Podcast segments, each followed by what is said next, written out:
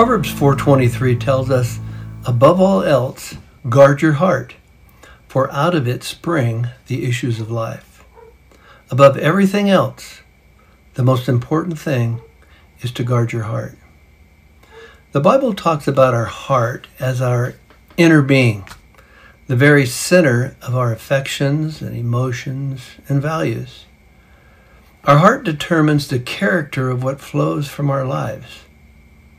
There's another proverb that says, For as a man thinks in his heart, so is he. So no wonder the Bible tells us, above all else, to guard our heart.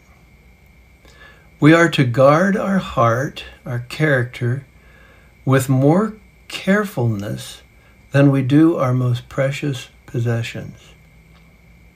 God's very concerned about what's going on in our hearts. Scripture tells us that a man looks on the outer appearance, but God looks on the heart. I think we can all testify that our hearts can get messed up from time to time.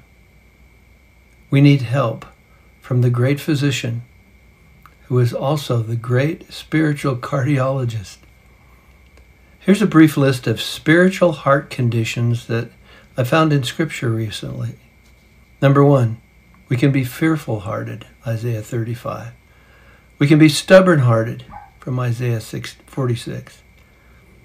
We can be dull hearted, Jeremiah tells us.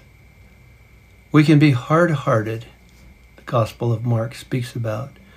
And we can have arrogance of heart, Isaiah 9 says our hearts can be full of pride. And for positive con- heart condition, about being tender-hearted, as Ephesians 4.32 tells us? To be kind to one another, tender-hearted, forgiving one another, even as God in Christ forgave you. We're told to guard our hearts, to stay alert and carefully watch evidences that might come across to that would mess us up. Here's the really good news. This is not dependent on our own self effort. 1 Peter 1 5 tells us that we are guarded by the power of God operating through our faith. Get that.